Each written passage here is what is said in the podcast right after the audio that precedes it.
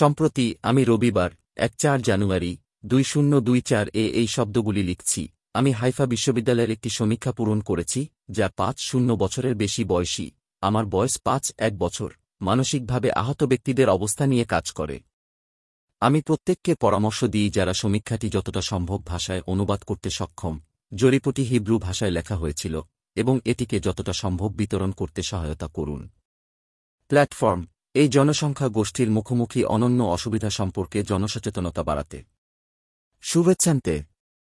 Asaf বেনিয়ামিনী।